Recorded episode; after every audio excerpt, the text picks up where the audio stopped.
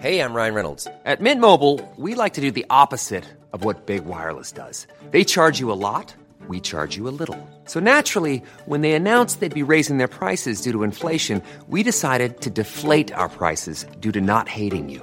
That's right. We're cutting the price of Mint Unlimited from $30 a month to just $15 a month. Give it a try at mintmobile.com slash switch. $45 upfront for three months plus taxes and fees. Promo rate for new customers for limited time. Unlimited more than 40 gigabytes per month. Slows. Full terms at mintmobile.com.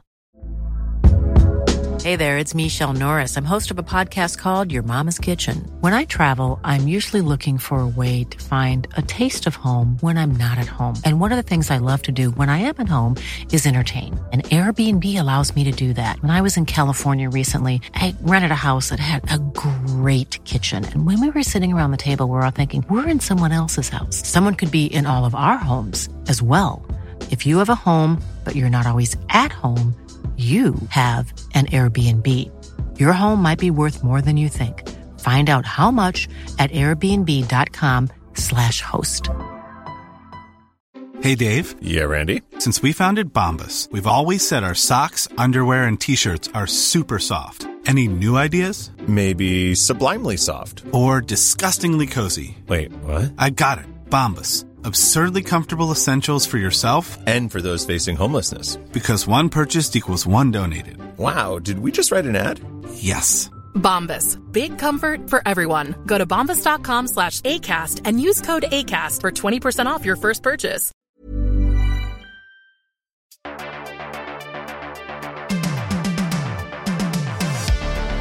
Welcome to Syndicate, a film and TV podcast. From our screens to your watch list, we gather to share and discuss your next favorite. Join us as we want you to spend less time scrolling and more time watching. And now, here's your host, Armand Haddad. Welcome to another episode of Syndicates. I'm your host, Armand Haddad. This season, we are shining the spotlight on art house films and the power of cinema within our lives. Today's focus is on the 2019 cosmic opera Blood Machines by director Seth Ickerman, with a soundtrack composed by Carpenter Brut. To unpack this film, I am accompanied by a roundtable of cinephiles. The first is a cosmic podcaster from WSTR, Galactic Public Access, Aaron. Welcome back to Syndicate. Armand, thanks for having me back. I'm glad that you're back on board. And the second is a local freelance artist, Josh. Welcome back to Syndicate. Thanks for having me again. I'm glad that you're here. Can you get that sucker right oh, on oh, your oh, oh mouth? Oh, oh, right on my mouth. Right on my mouth. Right on my mouth. Is that better? Even more. Even more. More. Go more. deeper. Do you want me to go on my knees? Deeper. You guys are deeper. Deeper. Deeper. Okay. We're getting oh, oh a fist length away. And finally, the Instagram model himself, the designer, Diego Reyes Alicia. Welcome back, Diego. How's it going, Armand? And company. It's good to see you guys again. It's good to see you. Likewise. Always. So we're all here today. So we watched a movie called Blood Machines. Mm-hmm. So before we get into the movie, I know some of us know the music in the film. Josh, I want I want to know how did you discover the artist Carpenter Brut? Uh, so Carpenter Brut am only familiar with because of how much my playlist is polluted. Work playlist is polluted with all kinds of EDM and cyberpunk like music and futuristic music.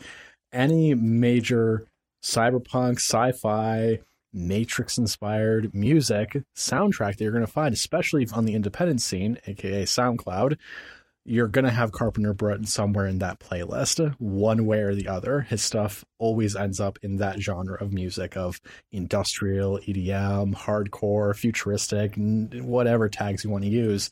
That is the kind of music you hear all throughout this film. Oh, yeah. Because it's all composed by him. And it's just so crazy because it's like man, I've been a fan of industrial for a long time, and then with this crazy new movement of like synthwave, uh, like five or six years ago. Yeah, and he's like the hardcore side of that type of music. Aaron, I know you know him too. How did you first discover this artist? Honestly, just like random YouTube compilations of yep. synthwave. Um, and uh, yeah, he just showed up on one of those mixes, and I'm like, oh, I'll add that to my library. And then like, I use YouTube Music, and it just keeps recommending him over and over again. I'm like, Yeah. Yeah. I'm This just- guy's all right. Yeah, I'm like a hybrid of both because like I listen to a lot of music from YouTube and then I get a little video as like a little special treat. Yeah. if those are available. And man, Carpenter Brut like really stood out because it's like it sounds really good, not amateurish, and like also unique and inspired. Because like with this uh, genre, a lot of covers of like existing songs or songs from like the '80s uh, when that type of music popularized. So like he really stood out in the sea of synthwave. We talked about Carpenter Brut, so I, I am assuming you first listened to Turbo Killer, Yep. and that was like the gateway drug into Carpenter Brut was Turbo Killer. Yep, that's- Pretty much, yeah. Yeah. What's a turbo killer? Turbo Killer. So this film, Blood Machines, that we saw, Mhm. is all composed by this one uh, artist in France, and he creates hardcore synthwave music. Oh, and, this is And- Carpenter Brut. So this is Blood, yes, and this is Blood Machines, and then it was inspired from a music video. Wait, the movie was inspired by a music video? Yeah, By which music video? Turbo Killer. Oh, The one Armand sent in the group chat weeks ago. The the one they said watch this beforehand. I did not watch. I literally went into this like super blind. I kind of saw the first, um, like I said, I I watched the first trailer for this movie, and I was like, honestly, in we go. Like, I kind of feel like as of late, like sometimes trailers just have been like giving away a little too much for me. So I've been having a lot of fun, just like going in blind when it comes to visual art and whatnot. So You know, I'm the same way because it's like there's just so many, and it's like I don't want to get spoiled. I want to see it on the screen Mm-hmm. I want to go and drive because Oh sometimes God. the movies aren't as good as the trailer. I mean that That happens. that, You know it happens. I mean to be fair, Mm. that's what's supposed to happen. It, that's marketing. That they're going to show you the if best it's a parts bad to it. movie, even if it's a good movie. Look back in the trailers of Lord of the Rings or the first Matrix or uh, even the Star original Star Wars movies. Runner You have the best, most iconic scenes in those trailers. It is absolutely like there's reason trailer and teaser are in between. okay. The teasing is never best, is never as good as like the main event. Take Mm. that how you will. So it's like an inverted pyramid where it's like the tease, the trailer, the second trailer, the final trailer, movie, Mm. Uh, yeah, I, I, I would say so. I, I have podcast. I think I think trailers for movies are very much you're going to look at the best parts of the film. That's what you have to go Mm. expecting. Okay. Sort of like if someone says shows you gameplay footage of the next big game to come out. If you look at, for example, oh shoot, the new God of War. I remember the first new God of War gameplay footage. It looked amazing, and it's a great game. Don't get me wrong, but in that first footage they showed at E3, it really is the highlight highlight moments of like okay this shit isn't happening all throughout the entire game just like in the trailer for a really good movie or bad movie you're going to have the most memorable parts of the movie in there the big highlight scenes Yeah, and moments hmm I agree. I Or you could just see an elevator filled with blood. That's the entire Yeah. the entirety of the teaser for The Shining or trailer. and, and and that ends up being one of the most memorable scenes in the entire movie is the, yeah, the but there's a lot more to it than that. That's true. That's true. I, I don't know. I feel like in The Shining, if you put too much in the trailer, The Shining would get lost on people because The Shining is a pretty chaotic movie. It like is. it's got some really chaotic energy that it just like what scenes could you have put in there that wouldn't have screamed horror to people or that would like would have been like I don't know. It just it doesn't seem like a movie you could really take some pieces out of and be like, here, trailer. That's true. Like maybe him putting the axe to the bathroom door, the baseball bat on the staircase. Yeah, maybe.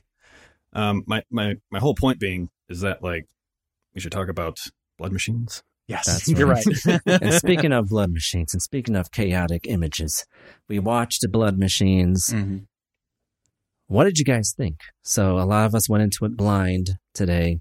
Dig, I'm going to start with you. What, what what was your initial first take? Uh, it de- it definitely did feel like I was watching a music a music video. Honestly, like it was just um, mm, it was uh, it was angelic. It was faithful. It was also uh witchy. You know, Um, I would say it was um, hmm, it was definitely like a visual treat. You know what I mean?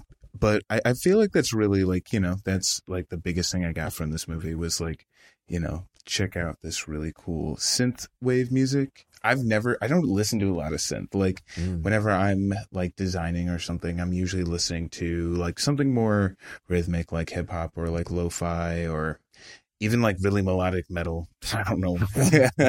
but um I don't know. I don't really frequent synthwave, but I feel like the the um the movie kind of um I don't know, I think it visualized it quite beautifully, honestly. Um I mean, yeah, the movie was pretty uh definitely like kind of jaw dropping. It was like, "Oh, wow, like what? What the f?" But I it was fun. It was a lot of fun. Yeah, it was a good time. I was honestly, I don't think I could sit through that movie if it was like an hour and 15 minutes. I think 50 minutes was like perfect. Right. And I heard about this project for a while. And when I got the news, like, it's going to be 50 minutes long, I'm like, what? Why not 90 minutes? Why not two hours? Mm. But after watching it, this is great. It's just 50 minutes. Mm-hmm. Mm-hmm. Aaron, what'd you think? I thought this was a very visually rich movie. Uh, tons of symbolism and uh, wonderful use of a color palette. Um, yeah, cinematographers are going to have fun with this one. There's a lot of um, like center point uh, framing for all the shots. Um, I think that it, I, and we'll get into this in a second, but I got a lot out of it in terms of themes of um, like gender dynamics and um, like abuse versus care and things of that nature. So there's a lot thematically there. Uh, and of course, it's a visual and sonic treat. So yeah, I really, really enjoyed it. Um, I could have could have had a longer movie. I would have I would have liked it, but it's also nice to have these kind of bite size uh, short movies that you know you don't have to commit an afternoon to, unless you're like us and you have a podcast. Right. And I just thinking about the runtime of 50 minutes. Four minutes or five minutes shorter, this will be a TV episode. Yeah, Mm-hmm. that's true. So it's like you can tell the narrative of a film within that short amount of time. Absolutely. Yeah. Josh, what did you think of the movie? Um, so this is going to be a little controversial, but I thought that aside from the visual effects, it it it very much is a movie that is a, a kind of a demo reel for both the like artists involved and the musician involved. Like it absolutely is to be taken as a long form music video, in my opinion. Like the CGI is amazing. I love it. It looks fantastic. Everything was set up was really amazing. And to your point, Aaron, like the actual framing of a lot of many of the scenes, like the standout solid scenes by themselves could be a piece of artwork Mhm. hang on your wall. But I will say, I don't know if a movie that tries to have a chronological story told was really the right format to go. It felt a- again, it would make a really amazing demo reel for any of the artists that, well, as part of their demo reel, as any artists that worked on this. Absolutely, hundred percent. But as a movie, I don't know. It just it could have been a short, like very condensed. I felt like it was more they were trying to show off the visuals, show off the music, show off essentially again like long form music video. So the acting and the dialogue and the story really just fell flat for me. Is just like okay, let's let's finish this up and get past this. This doesn't really Interesting. this really Yeah. isn't like compelling me in some sort of way. Right. So, you know, uh, to your point, Aaron, visually, audibly, it's it's amazing. But to me personally, the I could literally live without any of the dialogue. I could live without any of the characters. The characters could have been silhouettes, honestly, and we would have still gotten the same Yes. film. Mhm. Um, And honestly, I want to unpack that even further because I do have something to say about that. okay. But before we get there, let's talk about the movie proper. So, how we like to do this on Syndicate is the elevator pitch. Please stand clear of the closing door. Since I have three of you guys tonight, I need to pick just one. Who would like to volunteer as tribute to summarize the film within one minute? Will it be you, Diego? Will it be you, Josh? Will it be you, Aaron? Who will it be? Um, Can we vote for someone? I would like to vote for someone. Yeah, Let's vote. Oh my god. F. I'm gonna vote for Aaron. I'm sorry. I'm gonna vote for Aaron too. I knew it. You just, you just, you summarized it so well already. All right, Aaron. So- Okay. Who are you voting for? You, you speak Uh, to hype you up, Aaron. Okay, not you me. speak very eloquently. I just want to let you. I will do my best. All right, Aaron, I need you to summarize Blood Machines within one minute. All right. We're going to start in three, two, one, go. All right, so some space pirates, space truckers, they uh, shoot down this AI ship or a, a, an AI system in a ship. Regardless, it crash lands, and uh, they're off to hunt it down and return it to some corporation because it's so valuable. Um, but they are stopped by these like crazy looking women with like red, purple, blue hair, and uh, there- there's basically this uh, tug of war between uh, the crew of the ship and the women that they encounter over the AI system, Mima. And so it, it ends up being this huge whole chase. And then there's a bit of AI sentience slash control. And it gets crazy from there. With five seconds to spare, Aaron, you did such a great job. Oh, thank you. snap, snap, Snap, snap. So let's get into it. The movie Blood Machines. It's very visually intoxicating. We talked we talked at length about its imagery, and let's get into it further. So, Josh, I want to bring it right up. So you talked about how this film felt more like a vehicle for the music rather And than a vehicle for a the music, story. a music for the vehicle, a vehicle for the music and the art. Like, like, Mm. like being a 3D artist Mhm. myself, I absolutely 100 appreciate all the effort that went into the visual effects, the models, the texturing, and the setup, the actual like everything they did to get where what the final product is. It's amazing looking. It's an absolute feast, and it's really well done too. Like, like I saw no issues where I was like, "Oof, that looked like it was hacked together in Blender." Um, you know, I didn't, I didn't, Yeah. I didn't ever think that.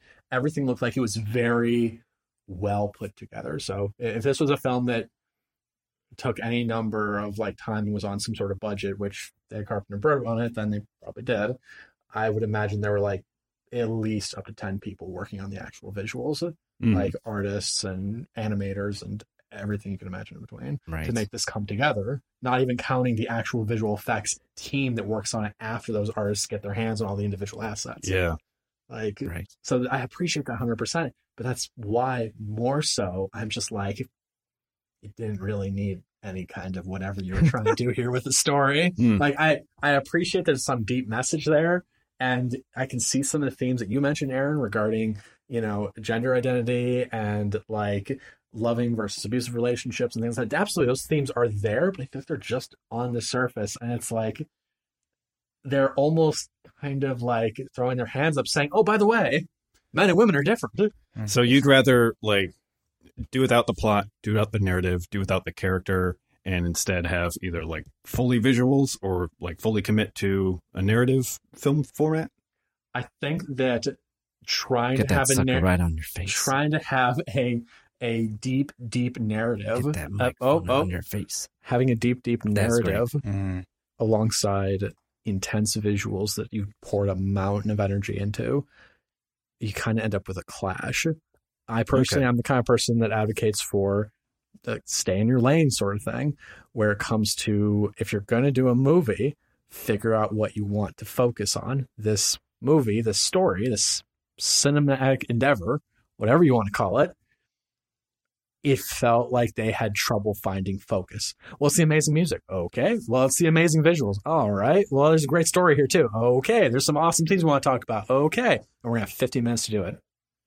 Okay. Do we have some good actors? No, they're all just people you've probably never heard of.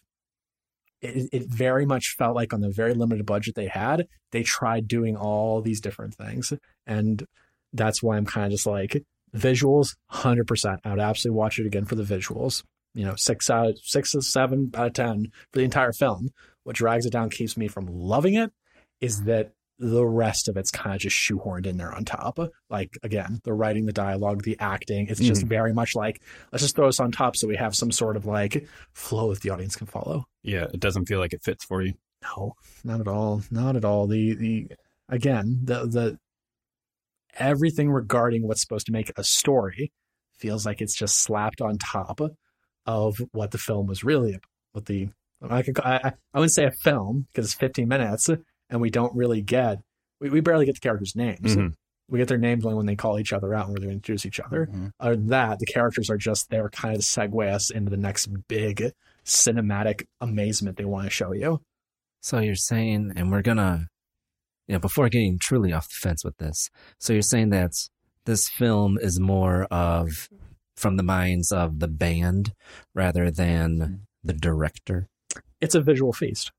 It's a visual feast, but in that it's not a it's not a thinking man's film, so to speak. Like there's a lot of really amazing films out there. And if you look back in history, even like visual effects wise, when you had the golden era of visual effects, you know, like when Star Wars came out and Indiana Jones and all that good stuff, movies back then, even when they had visual effects, they weren't throwing them in your face all the time. It was a focus on the story, the acting, the script, things like that. But then as time goes on, we still get movies that have the ability to do these amazing special effects. But some of the best ones in recent memory, if you think about it, have been ones where the story is really emphasized, the acting is really emphasized, and the special effects are kind of just like they're made to be in the background. They're not the focus. Denis Villeneuve's Dune comes to mind. The special effects are amazing. They're mind blowing, but they are not the focus. They're in the background. They support the acting. They support the characters. They support the world. That's visual effects are a stage on which the actors play. Mm-hmm. As opposed to a Michael Bay film. As opposed to a Michael mm. Bay film, I dare anyone to come to me and tell me the plots of all the Transformer movies done by Michael Bay mm-hmm. individually. Now we can't say, well, this mm-hmm. one thing happened. Yeah, but was that one, two, three, or four or five that that happened in? Uh, it's just like it's it's like he clearly wants to focus on the visuals and the big explosions Right. and the crazy shit happening. Everything else is kind of just a ride along. And that's why I personally don't find any joy in Michael Bay films. So Blood Machines is too much style, not enough substance for you. I don't. It's more of a. It's more of a. I can see somebody on the street wearing the most amazing freaking outfit, clothing, and presentation possible, Mm-hmm. and I, they can walk me by, and I can be like, "Wow, that person like confident. They've got swagger. They've got style." But if they come up and talk to me, and all of a sudden they want to pour their heart out about their next big book and go on and on and on about how intellectual they are, how open they are, blah blah blah, it's like okay, like what are you trying to do here? I'm getting bombarded in both senses. So mm-hmm. I'm not mm-hmm. saying that there's not a visual feast or there's not an amazing piece of work here. What I'm saying is that I'm having a hard time digesting what what what what's the point of bringing on the, the ride along of actors and dialogue and so forth if what you want to show is a visual feast? So what if the film is more of a, it's still having that visual feast, but it's visual storytelling. And maybe you're focused in on the, the writing, which is maybe, as, as we could say, suffering a little bit because like, as Aaron watched it, he extrapolated all these themes visually evoked to him rather than, hey, let's talk about this, you know, through the dialogue. But they talked about it through images shown to you. Yeah, I think almost like um like Josh, like what you're touching on is almost I don't know the when I think about um your critique about how you kind of wanted to the movie to stay within your own lane, right? And you like you weren't crazy about like the characters and whatnot. I almost kind of think like yeah, that is an aspect of a of like a visually audio experience of a movie, right? Because like you don't really care about the characters, and at that point, like you find out um, kind of linking back to some of the like deeper things presented and like what people were doing. Um, you, you know, you you kind of wanted to watch the characters like get their just due, if you will. um, so it was, you know, at that point too. I think that also like is a like a a movie like vessel, if you will, a technique to just say like, hey, these people aren't important, and like this is what you should be paying attention to, you know. So I mean, question: Mhm. Would the movie, in your mind, have been any different if it had no act voice acting whatsoever? If it was a silent, like interaction where all the actors said nothing to each other? Here's the thing. Because I was thinking about that. I'd like to speak on this as well. There's another. I don't know what it's about France, but like we have all these electronic bands of you know telling a story because like a good ex- a good like parallel is Daft Punk's Electroma because like they made a film, but there's no dialogue whatsoever. It's Hmm. essentially a two hour or a 90 minute long music video.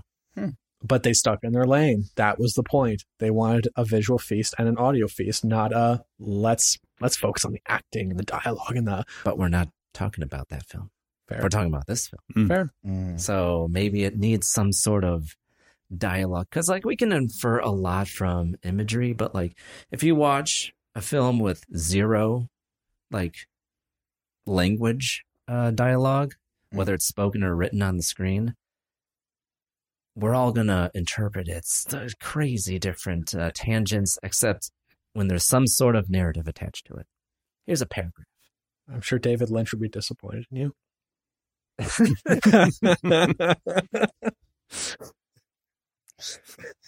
Touche. So to your point, it's the fact that the narrative was part of this kind of um, showcase for uh, the artists and uh, the music. Um, because the narrative was attached to that, and because they're so underdeveloped, you think it basically undercut the quality of the movie as a whole. Absolutely. Absolutely. It's it's the whole idea of like if you have an unlimited supply of musicians playing in the same orchestra, do you use all musicians at the same time for every single play? No. You use the specific ones you need, timed at the specific points in the specific tempo, following a director that knows they're there to put on a specific show and play Gotcha. specific pieces, as opposed to I have all these musicians. Let's have them all play at the same freaking time. Yeah, see how, how many people sit around and listen to that. Mm-hmm. In my opinion, it's the same thing for a movie. If you sit here and you say, "Well, I want amazing narrative, I want dialogue, I want visuals, I want chronological storytelling. I also want this. Oh, I just want the actors to look like they have really good costumes and, and like all this stuff that you're putting in. That it comes down to a point of what's your focus. Unfortunately, a parallel that comes to mind is the Star Wars prequel films. George Lucas was notorious for wanting to focus on way too many things, and that's often why the prequel films did not do that.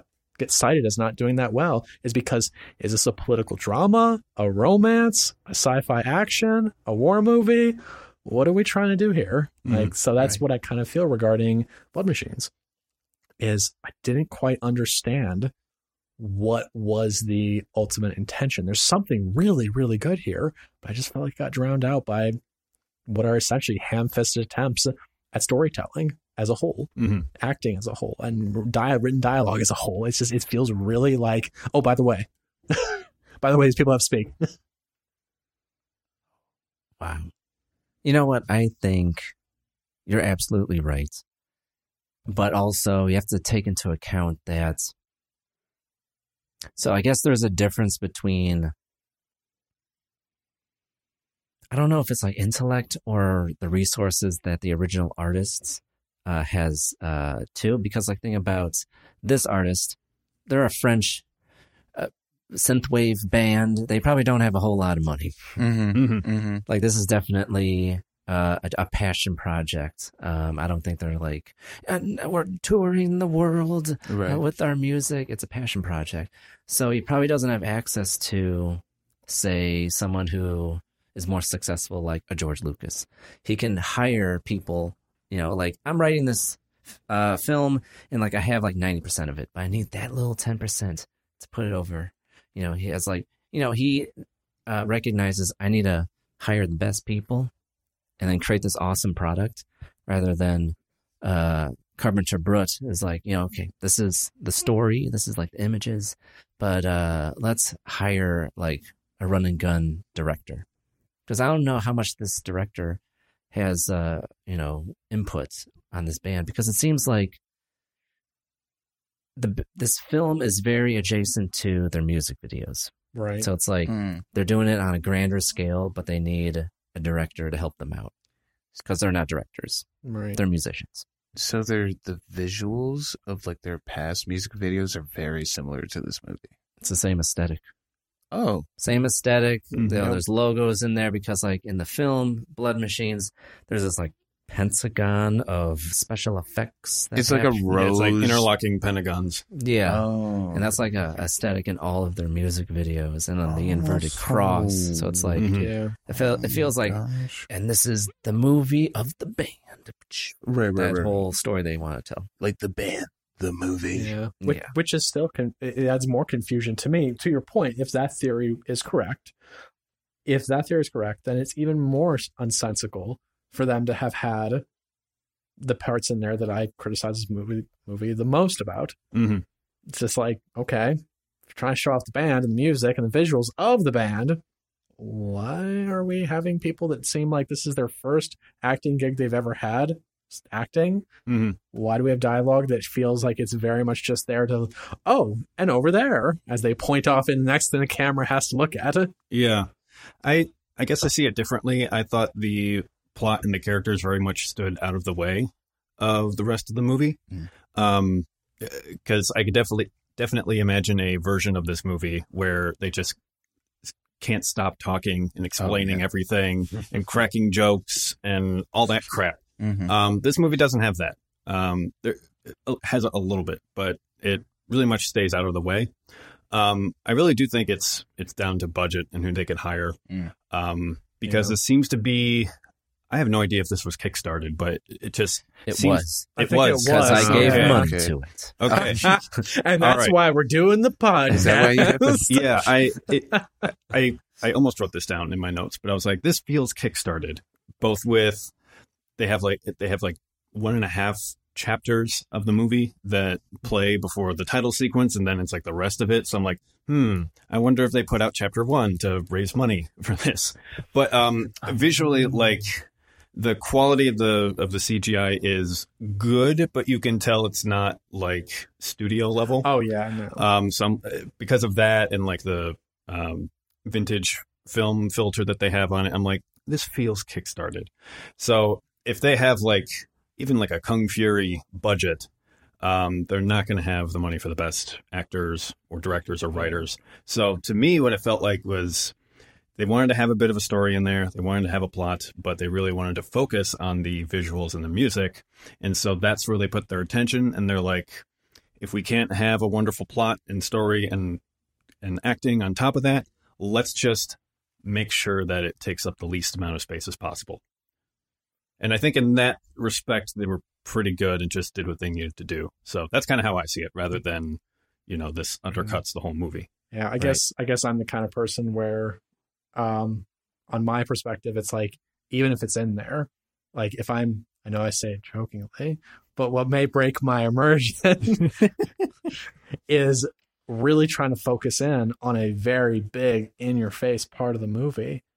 And all of a sudden like even if it's a small bit some offhanded dialogue or awkward feeling acting slips in there it it does more or less break my immersion and focus on the movie um, because you know if i'm trying to really be engaged with the product and then all of a sudden there's a little piece in there it's not supposed to be there and it's like what the, Mm. what the hell is that it's the it's the equivalent of you know you have an intense dialogue scene where maybe a cop is interrogating interrogating a criminal like think the the batman movies Mhm. uh you know with um christian bale Mhm. you know imagine if while joker's being interrogated you know all of a sudden uh gordon is like on the other side of the glass and he says man i could get some coffee it's just it was just like Yeah, yeah, yeah. like it's small it's small but that would break your immersion in the scene that would break your immersion in the whole situation it's like fuck is that doing in there so Yeah. that's how i felt about this movie so but that didn't maybe i'm just probably more sensitive to that Yeah. No, that makes sense. It does make sense. So let's transition into the plot of the film. So, Aaron, what did you think of the plot? Because, like, we've been dancing around that, you know, the visual effects aren't that great, you know, the writing isn't all that great, but the writing that does exist, what did you think about it? Yeah, it is serviceable. It is basically setting the stage for the actual, like the the the, the visual design and the um the effects and symbolism. Like if that's all taking center stage, the plot is basically just like the stage dressing, just the framing to make it possible, and the plot is basically bare minimum and serviceable. I'm not defending it. I'm not saying it's amazing. Um, but it basically lays the groundwork for the rest of the story and the visuals to be placed upon. So, what I gathered is that we have space pirates, uh, Yeah. a la kind of like a Star Wars aesthetic of like, you know, this grungy, you know, low technology spaceship, not very sleek. Uh, Yeah. it's, It's very, like it's very wet very wet. Yes, Um, dripping even. Soaking. so there's space pirates, and they encounter a celestial being. I guess this uh, womanly figure in space. Yeah. So she's she's an AI, um, a rogue A- AI, I guess. Um, she's either piloting the ship that crashes at the beginning, or, as we find out later, might be the ship. Um, Hiring for your small business? If you're not looking for professionals on LinkedIn, you're looking in the wrong place. That's like looking for your car keys in a fish tank. LinkedIn helps you hire professionals you can't find anywhere else, even those who aren't actively searching for a new job but might be open to the perfect role. In a given month, over 70% of LinkedIn users don't even visit other leading job sites. So start looking in the right place. With LinkedIn, you can hire professionals like a professional. Post your free job on linkedin.com slash achieve today. Hey there, it's Michelle Norris. I'm host of a podcast called Your Mama's Kitchen. When I travel, I'm usually looking for a way to find a taste of home when I'm not at home. And one of the things I love to do when I am at home is entertain. And Airbnb allows me to do that. When I was in California recently, I rented a house that had a great kitchen. And when we were sitting around the table, we're all thinking, we're in someone else's house. Someone could be in all of our homes as well. If you have a home, but you're not always at home, you have an Airbnb. Your home might be worth more than you think. Find out how much at airbnb.com/slash host.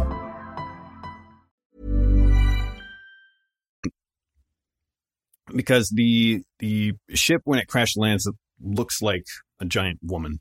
Yeah. Um, and the uh, you know the AI appears at, to be like a physical man- manifestation um, of this nude woman, Yeah. and uh, so that that's what they're trying to capture these these pirates, and so they chase her down to the uh, ship landing. Then eventually they capture her. She escapes to like this wreckage of this like huge planet-sized ship, uh, and it's almost like a graveyard or a cemetery of wrecked ships. And so they need to go in and uh, find her in one of these wreckages and try to take her back. But there's also this like woman that they meet at the crash site that kind of accompanies them on their adventure, sometimes willingly, sometimes not. And she seems to have her own plans for what to do with this AI.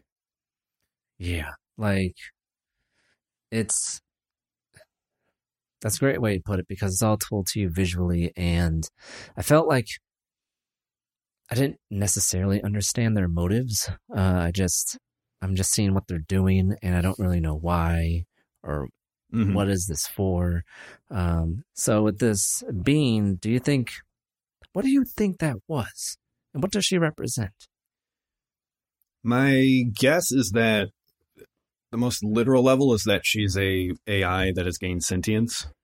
Um, because when uh, when she first like it's pulled out of the original ship that she was in and kind of like takes shape and floats up, the guy's like, "We just witnessed a miracle."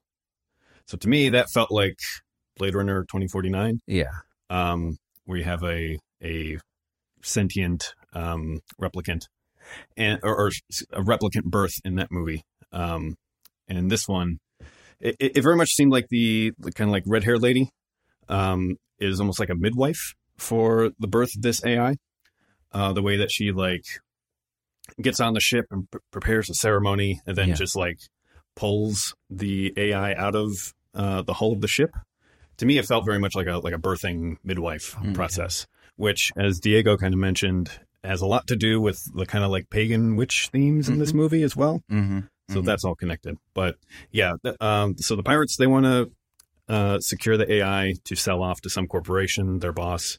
Um, this lady seems to be part of some kind of more esoteric or mystical, uh, like tribe to defend machines, robots, AI, uh, and so wants to free this AI. But as she's captured by the pirates and taken along, she seems to develop her own plans for kind of revenge, kind of liberation of some sort involving tons of other AI. Um, so her motives are the least clear, I would say, but um, she kind of manifests into this um, antagonist as the movie goes on further, or protagonist if you see things her way. you're blowing my mind because like I was I was seeing that and I was like, okay, this is like dark magic, a la Darth Vader and Star Wars. Feels like a a grittier, more fantastic Star Wars. Yeah. But like approaching it how you did was like, okay, it's this artificial intelligence that, you know, gains sentience and then manifested into uh, a figure in the physical world. And it's like, this, this is it's a whole another layer of uh, what makes this film intriguing. Mm-hmm. May I uh, peel back the layer because there's Peeling it back. in front of all these people. I would say so. Um, there was, uh, I don't know. I think there was uh, a couple things that like kind of come to mind too. Is that um, essentially, um, I think like the one of the funny things I kind of thought was that whenever you hear uh, someone talk about like their spaceship or their boat, they always reference it as a she. So Mm. I just for some reason thought it was like, oh yeah, look at all these like ships in the graveyard, and like, oh yeah, Yes. there she was. You know what I mean? So I thought that was kind of uh kind of interesting, right? And of course, like just kind of if you know if we're thinking of it as um, hmm, okay, this is gonna get this is gonna get deep. Here we go. Let's do it. Oh, I would say like you know, I mean, kind of in a sense, um, a lot of the antagonists, really, a lot of the people that were causing a lot of strife in this movie were men. And it Mhm. just also turns out that like all- all these ships and all these women that also essentially just wanted to be free from their abusers, from those who hold them down, right? Because you know, um, in the sense earlier in, I mean, in the film, we see someone who's like this like young, good-looking guy who's just like a total piece of shit, right? Yeah, the captain. Yeah. Yeah. Or and then you even find out that like the the older man, the engineer, the guy who has to like who um you know, it's kind of interesting too because I feel like uh in a way abuse was kind of shown at an Mhm. uh, what it abuse was kind of uh, a how do I say this a metaphoric way of showing abuse at an older age where people at that age still um, are willing to cause harm to their partners even if they've like been together for so long because Mhm. she when Tracy had said you've never raised your hand against me knowing how long um, knowing how long obviously he's lived for and knowing how much he depends on her it's like for her to say that is like damn like clearly like after all the stuff she's been trying to do for you and at the time the one time she's like not you know the time you know um the, i guess the one time like earlier in the movie like when she when he was getting mad like at the ship for not like doing what he wanted her to do Mhm. you know he he had said like damn you or you know that's when she had said you've never raised your hand against me so yeah, I just kind of want. I just that was on my mind. I felt like I had to say it, and it was just like, wow, like you know, kind of really letting these subplots, these kind of themes sink in. It's I'm really, you know, I'm definitely understanding um, the film for more if it's like, you know, just those beautiful like iceberg themes, if you Mhm. will. so yeah, It's a really interesting way to look at like space exploration, Mm. which is the the dynamics between the captain and his ship. hmm And he refers to his ship as a woman. That's the film portrays that very eloquently. I I agree. Yeah, And I I, was agree. like, huh. you know, it, there's a lot to be said with that idea, and that just has a cool science fiction wrapper over it.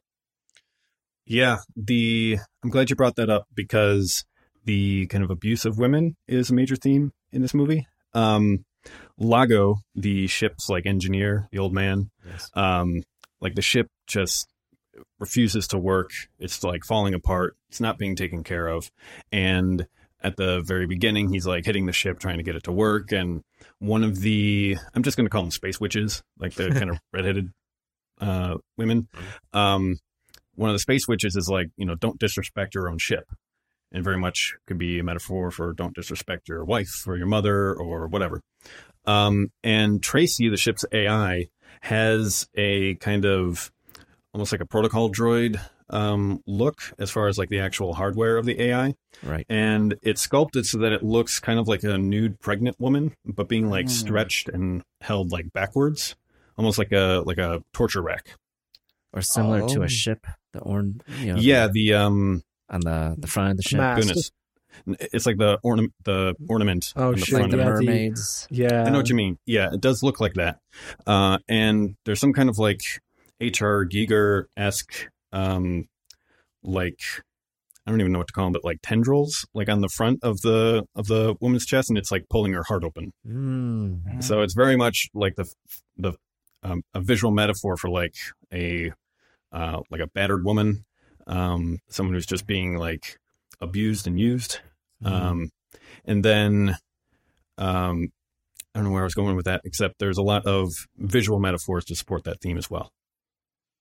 That's very interesting. That that would be the kind of like the cornerstone of the ship, I guess. Like, Yeah. I guess it's the it's the most. Masthead, masthead. Is it masthead? I thought so. that was the sails. That would be a sail. Neither of us are sailors, so we're probably That's- both uh, I, wrong. was- I said mast, and I was like, wait, no, that's the like the center. Yeah, that's the that's Yeah. the, that's the big. that's a telephone pole. That's the big one. yeah. Oh, Can I get some Wi-Fi out here, please?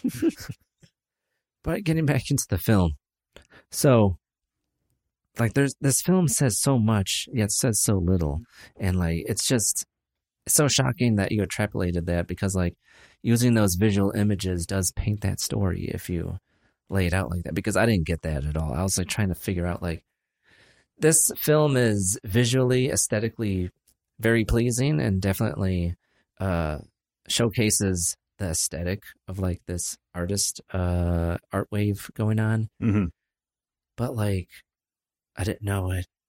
I didn't think it would have meaning behind it. I thought it was just like a visual pleasure, but actually it's like it's trying it is saying something. Yeah. Um, and in that sense, much of the movie becomes kind of a revenge plot Mm. or a revenge story because you have Corey, who's one of the space witches. Um, she, in the kind of ceremony that summons Mima, the AI, to like a physical manifestation, um, she kind of get, gets all woozy and out of it. And then the captain uh, basically like kidnaps her, um, locks her up in the ship. And he even says, like, you know, it's been so long since I fucked a woman.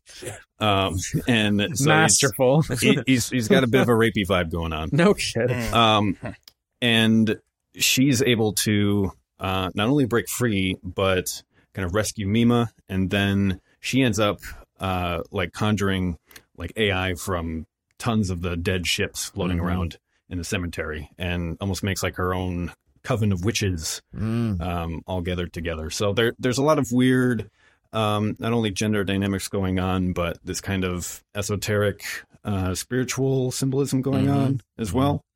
Um, it's all connected. It is because like you have that aesthetic of like the cyberpunk, like this sci-fi dystopian look, but also you have witchcraft and like you know, it seems like demonology and like there's supernatural element to it. And it's like that beautiful mixture of like science fiction and like with uh spiritual supernatural witchy shit. Yeah. Pagans. In yeah. space. Pagans in space. Yeah, Yep. yeah. That's pretty much it. I just wonder if the band like genuinely believes in this and it's like let's show it in like an awesome way or are they framing a story like they're they're actually novelists but they're really good at music Hard to say because I don't, I don't know them. I don't know their motives or whatever. It could just be as simple as you know, wouldn't this be neat? Um, or are they, are they really trying to push a, a bigger message than that? they I don't think know. AI is the celestial gods of the universe The divine feminine. yeah so That's a good album. It's by Mac Miller. All right, sorry. Go ahead. So, like, with that theme that they created, this aesthetic of like uh, supernatural horror and like cosmic uh, beauty, where do you think the iconography of like the pentagons and the roses and the inverted crosses, like, what do you think? Is there a deeper meaning behind that? I'm sure there is. Like you said, um, Carpenter Br- Carpenter Brut Brute um, uses much of the same imagery and symbolism throughout all their visual work. Um, so it's got to be mean- meaningful for them at least. Uh, I don't know about the Pentagon. I know um, the Vitruvian Man uh, that Leonardo da Vinci drew, like fits perfectly Mm. into a, a pentagon, and they kind of represent that visually at the end with the giant, I guess, mothership. It's like a a, a, a giant lady as a ship Yeah. formed out of the wreckage of tons of other ships. Mhm. She's arranged in this like upside down crucifix form within uh, a pentagon. So I guess you have a, a four pointed shape within a five point uh, shape. So the, I don't think it's immediately obvious from the movie what that all means, but that's also kind of the point. It's supposed to Mm. see what it evokes within you rather than Mhm. be kind of a Oh. codified meaning. That's interesting. Yeah, I'd have to agree that the you know upside down cross, uh, the hexagon. Uh, usually, I think if I'm correct, yeah, the upside down hexagon is a um. Excuse me. Wait, pentagon. My bad. Mhm. Uh, the upside down. Trapezoid. Ah, stop. Too many, too many rep, uh, terms. All right. So the, um, the upside down pentagon, if I'm correct, like sometimes when you see the, um, like a satanic, uh, symbol, I believe, like the horned goat, like fits Like a pentagram?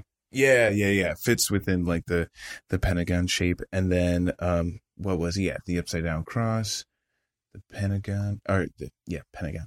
And I mean, like her also being seen upside down too is like when you think of someone being crucified and then being upside down crucified. Yeah. So Yeah, you could definitely take that that to be a lot of um, like anti-Christian or pagan Yes. symbolism. mhm. Um, could also just be because that's the band's logo aesthetic. Yeah. Who knows? Because, like, in their name, Carpenter Brut, I think it's the T. It's inverted. It's Yeah. uh, stylized like a cross. Is okay. So, and I'm sorry, this is a bit of a stretch. Is this the same uh like artist where they have like this?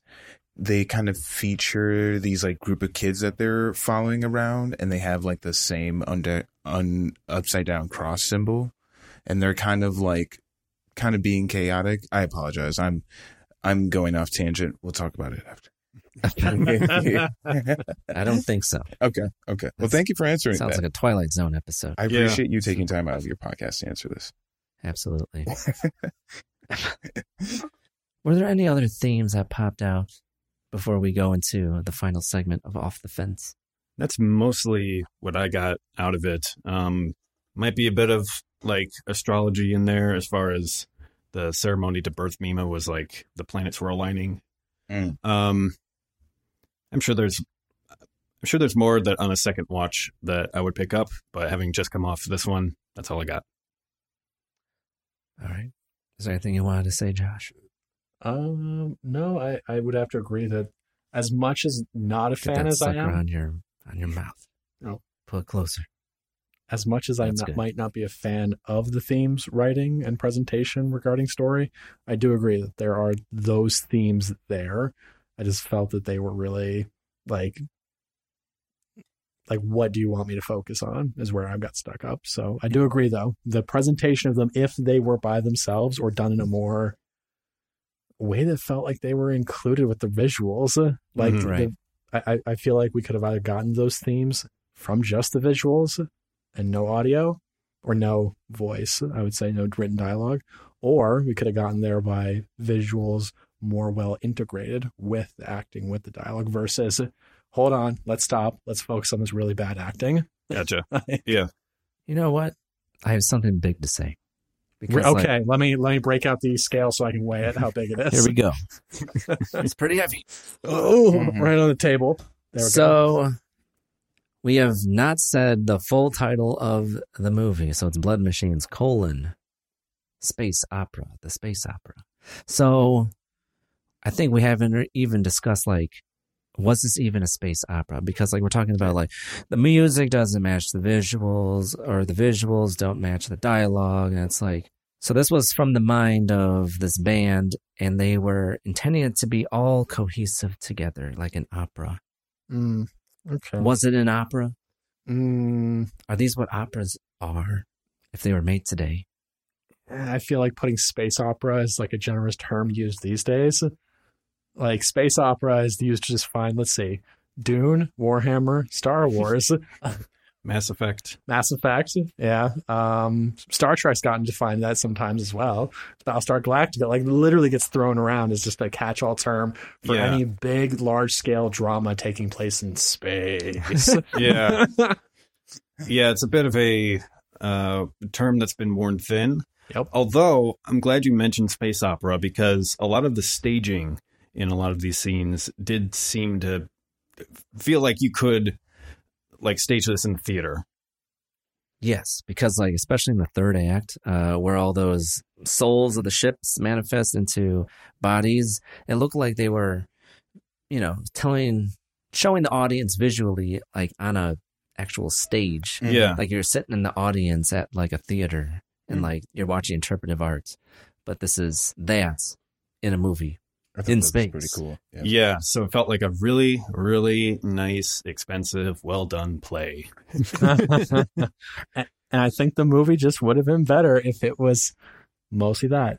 Because the latter parts of the movie, or latter part of the movie that you're describing, as soon as they she starts channeling all the AIs to emerge from their corpses, so to speak, hmm there's almost no dialogue and no, and you don't, you didn't need it Yeah. because you had the characters on screen doing stuff anyways.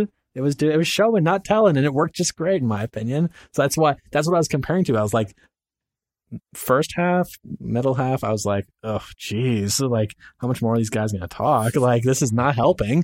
But Yeah. then towards the end, when there was no written dialogue for probably a good 10, 15 minutes, I was like, why couldn't the entire movie have been this? That Yeah. would have been great. The third chapter is definitely the strongest one of the bunch. And they talk the the littlest. hmm But you appreciate that because you went through the movie and you have the context through the dialogue, albeit not very good. But by the time you get to the visual storytelling at the end, it's, like, it's almost all right. it's like it's almost like watching the la- the third Matrix movie just to have that end scene where Matrix gets eaten, just to, just to tie it all together, and then remember fondly that there was a first movie and it was good. Mm. no, maybe no, not quite that. and then they rebooted it, and then you looked even more fondly. Ah, Oh, remember the first one? and then you watch the recent Star Wars movie and you're like, ah, remember when Darth Mhm. Maul? A long time ago. Galaxy far, far away. There you go. So, I mean, but like, unlike Star Wars, there's no singing.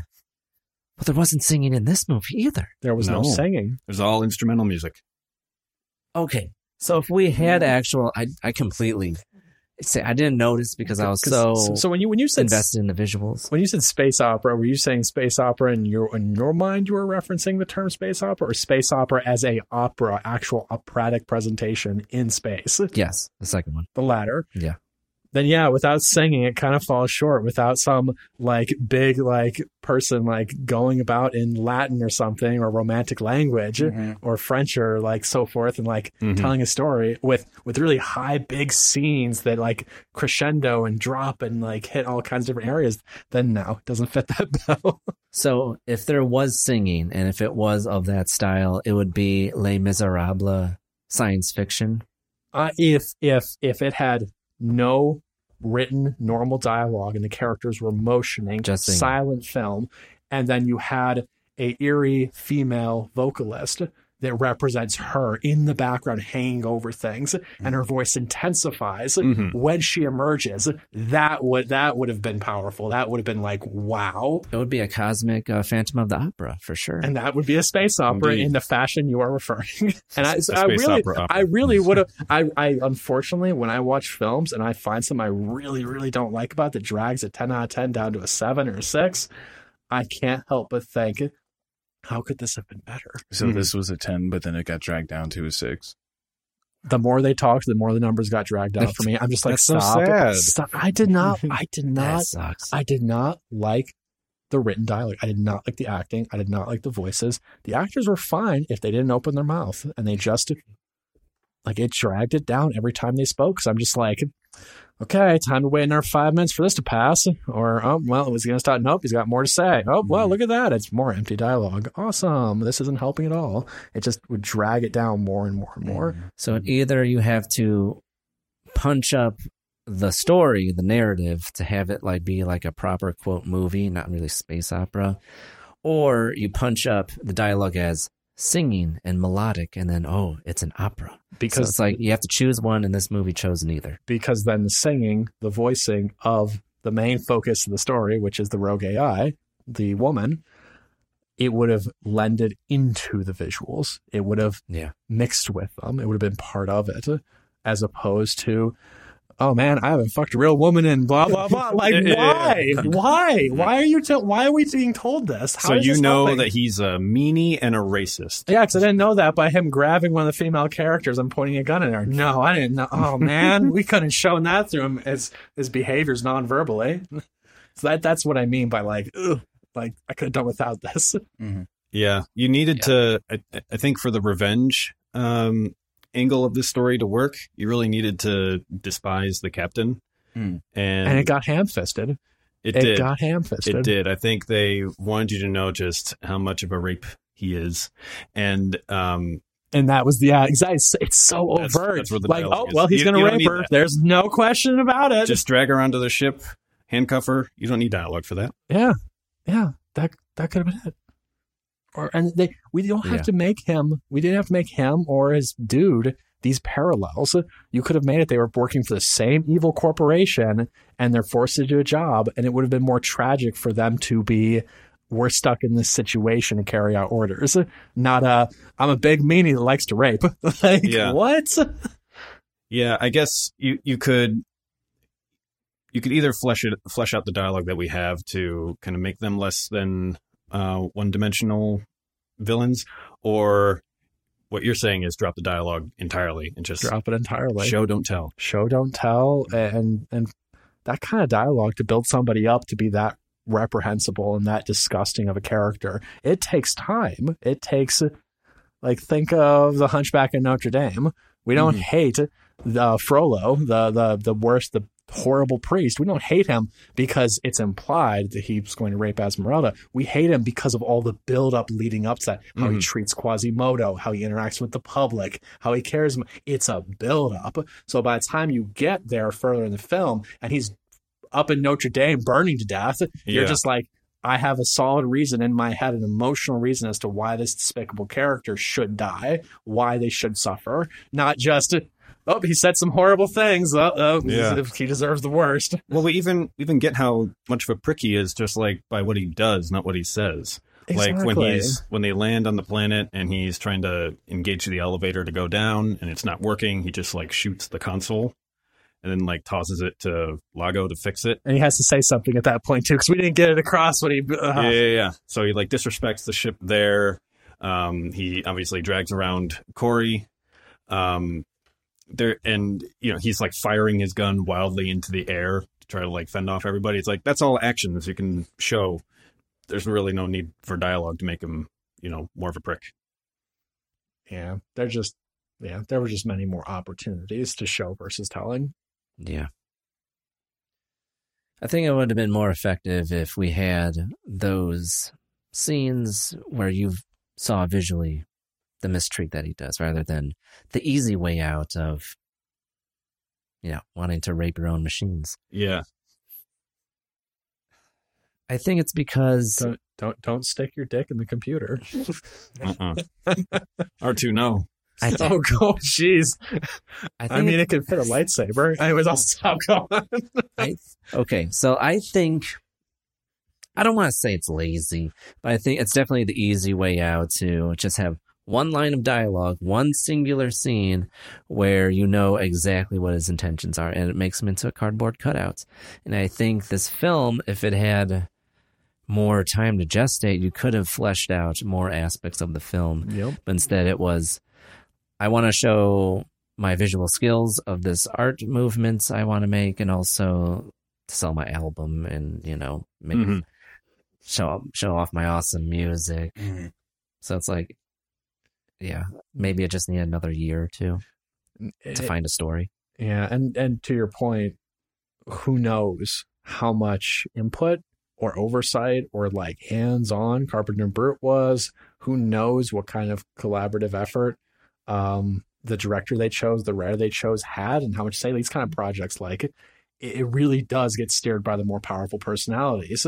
Where yeah, they'll have experts in to help out and work on their pieces, but sometimes you get people in there that are just like really and Carpenter Brut might just be that kind of artist. Or maybe the director he hired, he gave him complete utter control and they just or that collaboration gave him complete well, we don't we'll never know, most likely. I mean maybe it was a documentary, but yeah. So Right. so it's like it's it's really like like they could there there was alternatives in front of them, but nobody voiced a like an alternative, it seemed, like saying, Hey, how about we do a silent uh, movie instead? No talking, no nothing, just the music. And some way, somehow, either that person got vetoed, but there was enough people that felt that way, so they went with, no, no, let's have let's write some dialogue real quick. Right. It's kind of like looking at Denis Villeneuve's Dune because, like, imagine if Denis Villeneuve didn't have complete control over the project. I don't think it would be as great. Yeah, he wouldn't have done it in the first place. Exactly. Yeah. Or even David Lynch if he doesn't have a lot of oversights. Mm-hmm. You know, I, I he's re- not going to like the project. I I read recently that he didn't like doing his version of Dune. Like he wasn't happy with it. Really? Yeah. What I I'm not sure this is, but I read in passing that he had said or been in an interview or something that he didn't he hated how Dune came out and that he didn't he regretted or treating treating the Dune license that he got or the go to to use it. He regrets treating it as kind of just like, oh, I didn't really know what Dune was before this, and he just wanted as a platform to tell his own story, to create his Mhm. own world. Mm. So, and he, in passing, I think mentioned like he regretted doing that because he's just like, it's a great piece of literature. And he's like, at the time, he's like, I, I should, I wish I said no. I wish I said no to directing it. So, as cult classic as that Dune is, he, I, I don't think he was very happy with it. All right. So we talked about the film at length. So let's get off the fence. So we talked about Carpenter Brut. We talked about the director, Seth Ickerman. I don't know who had more control over the other, but do we think this was a strong directorial debut for the director? honestly pretty good. Um, I know I know Josh has had his issues with this movie, and I share some of them. Um, I'm totally throwing you under the bus. That's fine. But um, Uh, throw me for- under the bus, run me first- over. for for a first time director, it makes a lot more sense that we got what we got. We may not have the wherewithal to be like, no, we don't need dialogue. Um, it, it might have been a decision on his part to be like, well, we've got to have dialogue. It- you know, um, who knows? I don't want to ascribe any motives to the guy, but for first time directorial directorial debut, Mm. um, you could certainly do a lot worse. And as a matter of fact, I enjoyed this quite a lot. So I'd say strong work. Keep it up. Wow. What about you, Josh? Let's get the other aisle of this topic. I would say that first time director, I, I would be impressed. To me, a person's first public published work, regardless of movie, book, whatever, like is always going to be garbage. Like even if it goes to a million different people and has financing and things like that. So that's why giving a seven out of ten as someone's first movie, I think, is generous. And so I really did enjoy it as a first independent air quotes film. Um, it it does a really good work. So I really liked a lot. I definitely would consider a second viewing, maybe maybe on mute and with the movie's soundtrack match- matching up. I you know have that cut instead. Um, but I still maintain my original score, seven out of ten. It was it was a good movie. Yeah, really impressive for a directorial debut. There's definitely been some bigger names with worse directorial debuts in the past. Oh, yeah. So Oh, yeah. What about you, Diego? What'd you think? Um, yeah, you know, I'd I'd say it was uh it was a good time. You know, a good visual treat. I liked. Uh, I'm always a fan of um of uh of like subplots and uh, and themes within movies of just what how people move and how they interact with one another and how it can just be seen as a different way. So. Yeah, it was a nice, nice little 50 minute movie that I felt like kind of just wrapped up, um, that like kind of wrapped up that story, which is always nice. You don't, you know, sometimes you just don't have stories that just wrap up nicely. And I felt like, yeah, this checks out. Right. Yeah. Like with me, like he has this is his first movie, and he did a music video for Carpenter Brut, Turbo Killer. And it is the same story, same visuals, and that's all he's done, to my knowledge. I just wonder the quality of his work beyond this band, like just him. I just wonder yeah. does he have you know that creative muscle to flex when it comes to storytelling as a part to or as opposed to showing a story visually it's like you want to tell this story okay i'll show you i'll give you the lookbook so i don't i don't i want to say yes but with an asterisk like i want to see your first film just to you Yeah. Hmm. Yeah. you know Yeah, I'm sure. I'm sure Carpenter Brut had a massive amount of input into like the direction of the film, where things Right. were going, the pacing. Obviously, like I'm sure he had a lot going on. Even if he didn't, the director was probably like leaning on him, like, "Hey, does this look good? I'm thinking about this. I'm gonna give you the first cut." And like, Mm. like I, I would be surprised if like Carpenter Brut was just like, "Yeah, do whatever you want." Hmm. Mm-hmm. Huh. Guess we'll never know until his second movie. Do you think this paves the way for other bands to do the same, where they can elevate their music videos from just, you know, a three, four minute thing to a, a kind of less than feature length production? You know, I was about to ask. That, Oh my Aaron. God. Whoa! So I swear I did not look at your notes when you were out of the room. Um, I don't. I want to say that it is so. Is this like a copycat uh, aesthetic when it comes to like, oh, synthwave? Let's make a movie out of that aesthetic. Um, or it was a love letter to synthwave. I, I'm not really entirely sure, but the point is, I don't think we're gonna get like quote other films inspired from this. I think this is definitely a flash in the pan Hmm. when it comes to this uh, art style and music style that's like crisscrossing right now. I mean, I want to see some stuff from other people, but I don't think it's gonna. I think it's just this is a one and done for maybe ever. Hmm. What do Uh, you think? That's too bad. Because I would really like to see more either in this style or I guess these kind of shorter movies as almost like a concept album for a band. Um, almost like uh like Pink Floyd's The Wall. Right. Stuff like that. That- That'd be that'd be nice to see that make a return because music videos have kind of fallen off as an as an art medium like they used to be. Um, and something like this where it's a nice lightweight Kickstarter budget, hmm um, or at least a small enough project that you could kickstart and get off the ground, uh, and then make it, and then you're done. I think there's a lot of opportunity there to see some really cool works come out of it, and I think this is a pretty good example. Maybe not Right. the best ever, but pretty good. Right. What do you think, Josh? Um, I think I would like to see more. I definitely would not mind seeing more contributed to this kind of medium, but uh, to your point, Armand, I don't think we're going to see like a huge breakout of like this kind of um film, this kind of medium. So I would like to see more. To your point, Aaron, I think it's a great, a great piece and movie, and what it tries to do, it does what what it does well, it does really well. Mhm. What it wasn't trying to do, it, it it is barely there and it's more intrusive than anything. But I think if it could inspire more directors and artists to take like this approach, this kind of 50 minute, 100 minute, 110, 102 hour long, like visual feast slash mixing music with it, Mhm. I, I'm all for it. Like, definitely. If there could be more like it, more like, it'll definitely give people ideas, I think. There, I feel like is plenty of like what y'all are looking for in a sense. I Oh. Oh. yeah. Have you guys seen um Kanye West's uh, "My Beautiful Dark Twisted Fantasy"? Because that is um so that album right I've heard the album. Yeah, there's a literally like a, a video that goes with it that's like half the length of that. It's about 25 minutes Oh. long. You've never, dude. Is No, that I've the not seen one where the Oh, people sh- are going up into the sky, into the clouds? Do you know what I'm talking about? Um, I guess that's not it. It's mm, Kanye West music video. No, this is not the one. Aaron, you would really like this. I, I think- Yeah, I'll have to yeah, check it out. Yeah, yeah. So that and um, what else am I thinking of?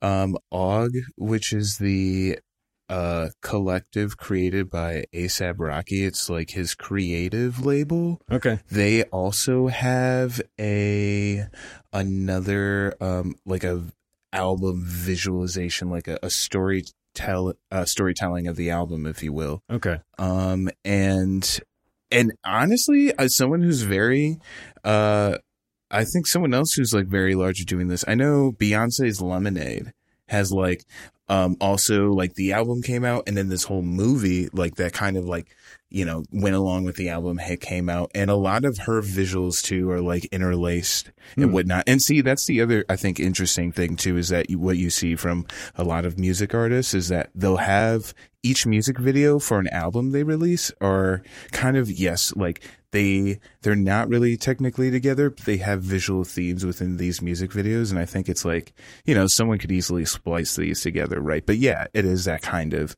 um that kind of thought of like that blend of music and art. Oh and another one um a third one that just came to my mind was um schoolboy q's blank face there's about three parts and i want to say 15 to 7 minutes long and each one is just like just kind of tells different parts of his life Hmm. and at the same time also just like um you know it is like bringing that uh those um songs to to life and like just really bringing mixing that sound and uh and sound in them uh visual visual and audio Yeah. my flow yeah, maybe I just haven't been looking hard enough. you know yeah All right, guys. Do we think this film was faithful to its name? Was it a space opera? Or was it just a science fiction movie that's pretending to be an opera? Uh, I, I think that lo- that circles back to what Josh was saying earlier that the term space opera has been like stretched far enough to be to cover so many different things that we don't really know what it means anymore. Um, if you're thinking on the more literal, like opera set in space, uh, kind of it has that kind of stage play um, mentality that I think could fit that, um, but not a lot of the other features of opera, um, like vocalists and uh, kind of high drama in space. Um, right. So it kind of lives up to its name, not really. Um, and Blood Machines, uh, whether it lives up to that title, I think really depends on how you interpret the content of the movie. Uh, so I will leave that alone. But yeah, it's like it's like baby's first space opera. Let's put it that way. And I'm only half serious because Or maybe it's the great value version The of great value. opera. Yeah. Like Star Wars or something. Yeah, and I, I, I am only half serious because I think there is a lot to celebrate here, but Mhm. um, a lot of opportunities for growth, as they say in HR. Josh, I think uh, we all know where you stand. Uh, yeah, um, living up to the name is the question. I, I mean, I guess is what it comes down to. I mean, Yeah. it's like okay. I mean, I, I didn't, I didn't. The name's not so out there that I'm like, what the hell am I watching? What's the movie called? What is this shit? But, but at the end of the day, you, you really could have come up with any other badass like combination of words. Yeah. Mm. Which you know, if you look at Carpenter Brut's titles of his songs, they're all like Blood Machines or Turbo Killer or Yeah. stuff like that. You know, so I feel like this is kind of the same spirit that Blood Machines sounds great. I think it fits. I think it Mhm. fits the movie, but you, you could have really called it anything else and it would have been fit as well. Like, Honestly, it tapped into that B movie aesthetic. yeah, Mhm. yeah, definitely, definitely. Let's see it like a grindhouse or something. Yeah. So, Diego, what did you think? Did it? Is it a space opera to you? Uh, I guess. Um. Uh. What is the specific term for space opera again? It's just like oh, drama in space. A right? drama in space. Space, space. space. I mean, uh, yeah, I definitely say so. And uh, in terms of the title, uh, Blood Machines, Bl- the title Blood Machines honestly does give me very culty vibes, honestly, and it just makes me think of like sacrifice and um I don't know, I didn't I I thought the whole idea of like the machines having life was like really cool. So as soon as that as soon as you said like in the beginning of the movie she's like she's like she's dying, she can't come back and I'm like Yeah. oh, this is okay. I, I see where this is going with this. This is kind of cool. Like, you know, it's, I, uh, I liked it. It was honestly, it was, uh, it was a treated movie. It was a good time. I just didn't, ex- I just, I guess, um, traditionally staying away from like, this almost reminds me of like a movie you'd see on Sci Fi Channel and everyone's kind of like, uh, uh, but then like, honestly, it was cool. Sharknado. I mean, Never seen it. Sharknado in It's space. not that bad. Imagine if like Robert Eggers directed this movie and Hmm. like I want to make a space opera with horror elements. Who's Robert Edgar again? He created The Witch, Which one's the witch again? The Vavitch. The Vavitch, Oh, yeah. The with. Anya Taylor Joy, I don't know who. I Uh, the girl from Last Night in Soho, Imagine Queen's Gambit. Queen's Gambit, Ah, okay. Split. Imagine if Tommy Wiseau had directed Blood Machine. Oh, it oh would. Oh you know what? God. We would be like, you know what? This dialogue is amazing. he's like, he's like, but why doesn't the captain have a girlfriend? Why doesn't the girlfriend have a girlfriend? Why doesn't the captain have a best friend who's sleeping with his girlfriend? oh, hi, Mark. I love Lisa very much. She is my ship. I hate that movie so much. I don't hate it. Excuse me. I digress. Don't listen to me. You're I'm being tearing me pessimistic. apart, Diego. I'm really happy you didn't say Lisa. It was good. It was good. yeah. So okay, let's let's get to the final question. Would you recommend Blood Machines as is? You know, we can create our own Blood Machines. We'll call up Denis Villeneuve, get Robert Eggers to write it. It would be amazing, but we don't have that. We have it Seth Ickerman and Carpenter Brut. Would you recommend this film, Blood Machines, to a friend? Um, as is, it would be very, very specific friends for specific reasons. Mm-hmm. I wouldn't just recommend it to anybody. It's very much a David Lynch of sci-fi films. Like, and I don't mean David Lynch movies as sci-fi films, since he's done those. I mean, if David Lynch was a sci-fi movie, this would probably be it. It's chaotic, it's colorful, it's really out there. It's got some cool shit going for it. It does some wacky and interesting and really wow, groundbreaking things, but it's still David Lynch, and David Lynch is weird by his very nature. So, um, I'd recommend it to some specific people that you know would love you know visual treats like this. I would not recommend it to somebody who is looking for a specific kind of movie in a specific genre. I wouldn't just recommend to anybody. It's like, oh, I like The Matrix. Can you recommend anything like that? Oh yeah, go see Blood Machines. Like, it's like, what the fuck did you ask me to watch, Josh? so yeah, um, Yes, with an asterisk.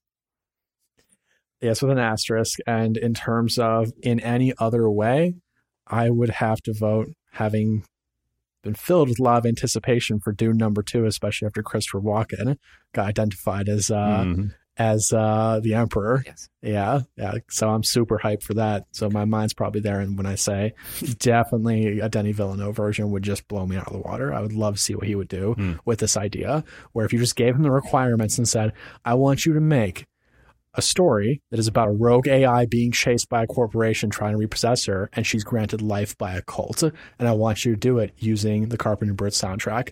And Denis Villeneuve would just be like, "All right, you we got money, cool, let's do it." Mhm. Imagine that, and with Alex Garland attached to it, the guy who made Ex Machina. Oh my god. That would be Yeah. incredible. Be incredible. So that's that's where my answer is. How about you, Diego? Um, I would definitely love to just uh share the trailer to like a like in a group chat and just be like check out this movie I just saw and then drop the trailer. So I think that's that's um that's the cool thing about this movie is that it's it's like big winner is like Kickstarter is word of mouth. So I think yes to I think I would have to agree with Josh like definitely to the right group of people, right setting at the right time. Um but I feel like there's a ton of other movies I'd probably just like kind of uh, suggest. I just think this one is just it's just fun, you know. Like I, I almost would love to see it in a big group just to get just to hear everyone's like what, whoa, what. I think that would be a lot of fun. So Mhm. Yeah, definitely. The world is better because this movie is in it, so I have to Oh, wow. recommend it. But it's Oh. not going to be for everyone. Um, Right. Your average um, popcorn guzzling moviegoer probably they're probably going to get bored, or it's not going to really work for them unless they like breasts and lots of them. then this movie is going to be great. Um, if if I have a friend who's into filmmaking, um, cinematography, if they appreciate um, like B movies or lower budget projects, or if they like the synthwave aesthetic or just visual storytelling in general, I think I would recommend this to them. Um, you know, if they're a bit more of a mature and nuanced um, uh, film goer, I think I would uh, recommend it to them. Not not grandma, not your average, not your average uh, Marvel DC uh, movie only fan.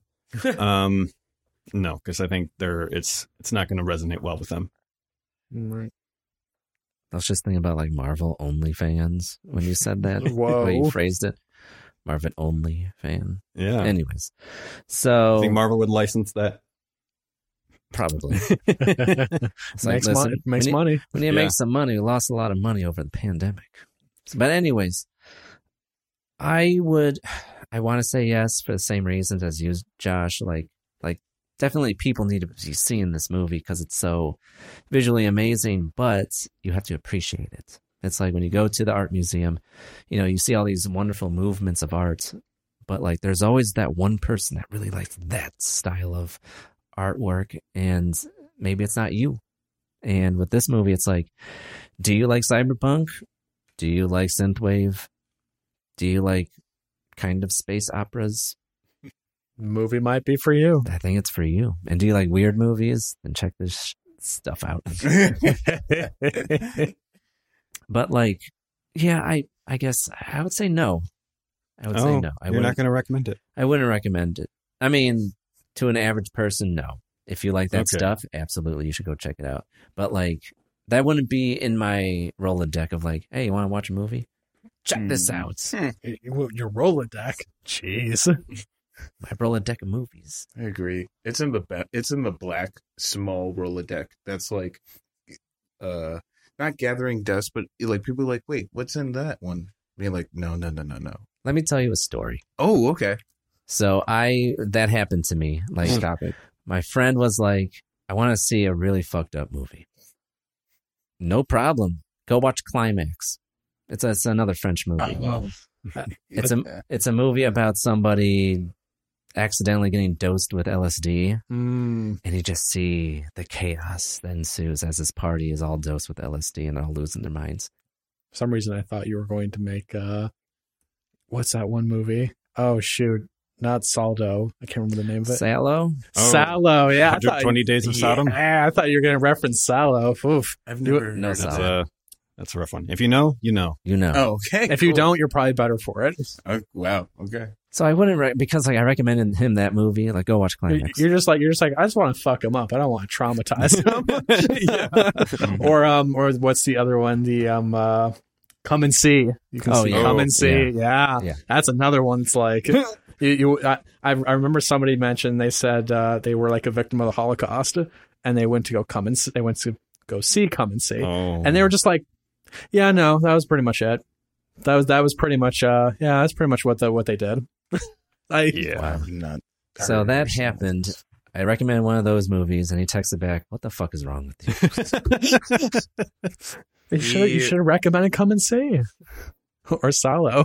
He stepped up and then he stepped down. Exactly. That's right. Don't don't ask don't don't ask to see something that'll fuck you up if you don't want to be fucked up. hmm There's So when I plenty of rec- movies that'll fuck you up. Would I recommend this movie? No, because people would be like, "What's what's wrong with you?" Unless you like that. So Unless you like that sort of thing. It's like I want to see something that'll fuck me up. Okay, I'll send you E Bombs World. No, I want to be really fucked up. Okay, I'll send you 4chan. oh my god, hmm are you guys ready to wrap this up? Yeah. Let's do it. But that's it for this time on Syndicate. We hope you enjoyed yourself. We've been talking about Blood Machines. Please check it out where it is available. And before we go, thank you, Aaron, Diego, Josh, for coming on to the show. Thanks for having us. Yeah. Thank good. you. Yeah. It was a great time.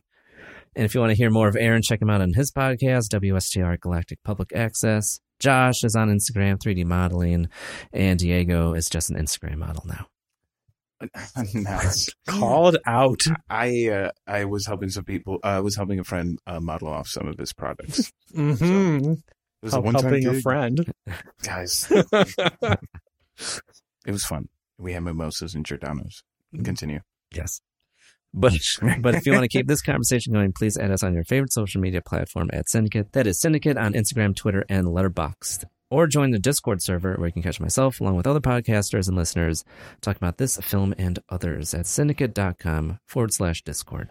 Until next time, stop that scroll and spend more time watching. Goodbye. No matter and my age hold certain beliefs.